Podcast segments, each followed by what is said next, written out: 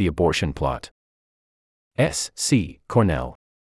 In the 19th century, when a character had premarital sex, you held your breath not for an abortion, but for a wedding. Think of Pride and Prejudice, where Lydia's child marriage comes as a great relief. The marriage plot relegates the actual having of children to the last page, just after the rice is thrown and the reader assured that our heroine will be happy and rich. If great Western literature of the time does allude to abortion, it does so subtly or with plausible deniability. The first time I read War and Peace, I managed to miss the suggestion that Helene died of an overdose of abortifacient drugs. In Middlemarch, when Rosamond goes horseback riding against the explicit wishes of her doctor husband and subsequently miscarries, Eliot hastens to explain that this was a misfortune and that there were plenty of reasons why she should be tempted to resume her riding. Of course, plenty of non fictional women in the 19th century were having abortions. In the US, at least, contraception was crude, childbirth was dangerous, food was expensive, and abortion before quickening, the moment when the fetus is first felt to move, was less legally controversial than it is now, though also apparently less likely to be named outright. Euphemisms included taking the trade and restoring the menses. American literature took a while to say the unsayable. Writing students today still learn about understatement from Ernest Hemingway's Hills Like White Elephants, a brief conversation between two lovers who refer only to an awfully simple operation that will let the air in. In 1917, Edith Wharton dipped a toe in the abortion plot with Summer, a novel about a young woman named Charity who visits a money hungry doctor for an abortion. The actual word is never said, before quickly deciding that it was impossible to tear asunder strands of life so interwoven. Keeping the fetus would typically doom Charity to a life of poverty and prostitution, but, at the last minute, Wharton saves the day by marrying her off to her foster father. By the 1950s, abortion was not only named in literature, but debated at philosophical length. In Saul Bellow's, The Adventures of Augie March, 1953, the question is whether or not life in general is worth living. You don't know how lucky you are, Augie's pregnant roommate imagines saying to her aborted fetus. What makes you think you would have liked it? In Richard Yates's Revolutionary Road, 1961, Frank Wheeler describes the moment that he persuades his wife, April, not to abort her first pregnancy as his life's greatest proof of manhood. But he is unable to convince her that she shouldn't abort her third. Don't moral and conventional really mean the same thing? April asks, a few weeks before she dies of an at home abortion. Yates gives us April's calm preparations, her boiling of the syringe, her writing down of the hospital's phone number. But we are not privy to the ins and outs of the abortion itself, Yates draws a decorous curtain around the rest of the scene. In the following years, the literary taboo on putting a desexualized vagina on the page would weaken, notably with the portrayal of a diaphragm fitting in Mary McCarthy's The Group, 1963, and a tampon insertion in Doris Lessing's The Golden Notebook, 1962. McCarthy's scene, first published as the short story Dottie Makes an Honest Woman of Herself, is famous not only as literature but as sex education. In Goodbye, Columbus, Philip Roth's young protagonist explains that, Though he's never before procured birth control, he has read Mary McCarthy. Cleaned Out, Annie Ernaux's 1974 fictionalization of her own illegal abortion points to the lack of an equivalent literary handbook for abortion, even as it is one. Denise, the well read protagonist, has her feet against the wall with a tube deep inside her. Every hour she does scissor movements to bring on the abortion. Nothing she's read up to now seems to offer any guidance. There is supposed to be a prayer to suit every occasion, she laments. There should be one for a girl of 20 who's just had a backstreet abortion, what she thinks as she comes out, walks home, and throws herself onto her bed. That one I'd need over and over again. J. Annuary, by the Argentinian author Sara Gallardo, is just what Denise wanted to read, though the novel, which was originally published in 1958, never translated into French and appears only now in English, is unlikely to have reached Ernaux. It was, however, influential in Latin America. Gallardo went on a book tour to Chile, Peru, Mexico, and Cuba. Argentinian feminists, who in 2020 won the right to legal abortion nationwide during the first 14 weeks of pregnancy, a slightly more restrictive line than the one at issue in Dobbs, still reference January as a turning point in the nation's consciousness. Gallardo, a writer of terrifying intelligence, wrote the book when she was in her early 20s. Our unlikely hero, Nefer, is a 16 year old living under feudal conditions in rural Argentina. Dimly, she recalls being raped at her sister's wedding, having dolled herself up to impress Negro, a milkmonger who takes no notice of her. She was instead taken, crying, into the woods by a drunken older man. In Argentina, El Negro, pronounced with a short E, can be a friendly way to refer to a man with darker hair or skin. Now Nefer is stuck between the childish delusion that the pregnancy will somehow make Negro love and marry her and the desire to get rid of the thing growing inside her like a dark mushroom.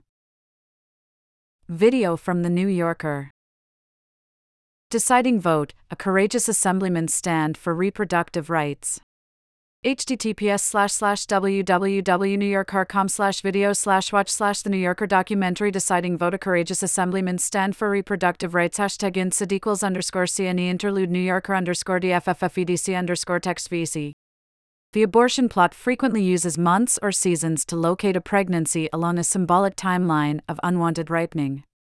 Consider Wharton's Summer, or Yates's April, or the protagonist of the movie, Never Rarely Sometimes Always who is 18 weeks along and named Autumn. Here, January, summer in the southern hemisphere, represents Nefer's last chance to interrupt the seed's growth. Soon it will be harvest time, and there'll be no turning back. Nefer, who for most of the book is unable to remember the word abortion, nevertheless attempts to induce one several times. In the horse centric culture of the Pampas, her first idea is to gallop hard. This failing, she sneaks out during the siesta to visit the local witch doctor, but, once there, finds herself unable to ask for what she wants. People have told me that my characters don't fight for anything, that they are defined by inertia, Gallardo said in a 1977 interview with the Argentinian novelist Reina Roffé.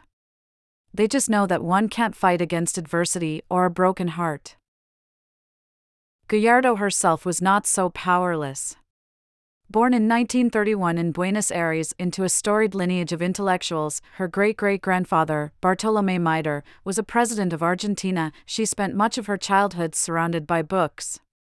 At 21, against the wishes of her father, she declared her intention to write for La Nacion, one of the country's leading newspapers. She married twice and had four children, including one who died very young. Motherhood was so important, she later said, that it made the arrival of the book seem like a plain fact. She died at 56 of an asthma attack, leaving behind a body of work that has recently enjoyed a revival in the Spanish speaking world. Her fiction includes Los Galgos, Los Galgos, a novel of decadent love that has not yet been translated into English, and Land of Smoke, a collection of dystopian stories whose blasé violence and clipped lyricism are a clear influence on the contemporary Argentinian writer Samantha Schweblin. Among American writers, Gallardo has been compared to Lucia Berlin or Shirley Jackson, two writers whose work is also undergoing a posthumous reevaluation. In January, the details of Nefer's situation emerge through matter of fact narration. What is ordinary for Nefer, who has known nothing other than a life of milking cows, may raise eyebrows among upper class readers. Nefer's household, a kindly father, a frightening mother, a beautiful sister, a hired hand, all use a single rag to wipe their hands and mouths at the table, they drink out of the same bottle jobs, medicine, and birthday presents are subject to the whims of the patrones, the wealthy landowners who drive cars, while the regular people ride horses. Gallardo's scorn for the paternalism of an economic system in which the rich control even the souls of the poor is understated but vicious. Thanks to the generosity of several kind souls from this fine town, a priest intones during his annual visit to marry, baptize, and hear confession, it is possible for you to fulfill the precepts of our Holy Mother the Church, as prescribed by God. The priest's yearly visit is known as the mission, a word that in both English and Spanish might also refer to Nefer's frantic pursuit of an abortion. She is desperate to accomplish this task before going with her family to church. She believes that the assault has made her soul dirty and that an abortion will cleanse her. Because man is a pathetic creature, Gallardo writes, he cannot raise his knife and say, I can no longer endure this without saying, I can no longer endure myself. Gallardo's biblically graceful register is generally handled well by the English translators Frances Riddle and Maureen Shaughnessy. In the end, Nefer arrives at church still pregnant and gets through her confession without confessing anything. Afterward, amid the service, her thoughts wander to Negro. Perhaps if she had learned the piano, like the women playing now, he would marry her. But she knows she's no good at studying. Nefer is not terribly good at anything. Her blankness is one of several uncanny ways that January anticipates the modern day abortion thriller, whose filmic examples include Four Months, Three Weeks and Two Days, set in Ceausescu's Romania, Never Rarely Sometimes Always, set in Trump's Pennsylvania, Lingui, The Sacred Bonds, set in modern day Chad, and Happening, set in mid century France. These films open on a young, unmarried woman who already knows that she is pregnant and that she wants an abortion. Her problem, again, the actual word is rarely spoken, is not a moral one to be debated but a legal and logistical one to be overcome. Unfortunately, our ingenue is rather insipid and can't do the job alone. Happening, based on a memoir by the very bright Ernaux, is the exception. The abortion seeker's passivity may be a play for sympathy, it might also reflect, as Gallardo suggests in her interview with Roth, our individual powerlessness in the face of society, not to mention nature. The choice is interesting both for its feminist reappropriation of the damsel in distress trope and for its refusal to ally itself with the conventions of the literature of sin, which tend to ease a reader's acceptance of a controversial act by making the protagonist charming and satisfyingly competent. Tom Ripley is so otherwise winsome that you have to keep reminding yourself not to root for his murders. When not preying on Dolores, Humbert Humbert is a poet and a wit. In contrast, the abortion thriller's dull every woman suggests that a woman need not have great drive or talent in order to reasonably hope for something better than forced motherhood. The rules of the modern abortion thriller dictate that the hapless young woman will find help from a friend or female relation whose can do attitude makes her the real hero of the film. As Judith Levine argues in the Boston Review, this choice is meant to frame the pursuit of an abortion as a matter of solidarity, an act that fosters rather than destroys social bonds. In January, however, Nefer enjoys no such companionship. Her world is striking for its isolation, which only grows when her family learns of her pregnancy.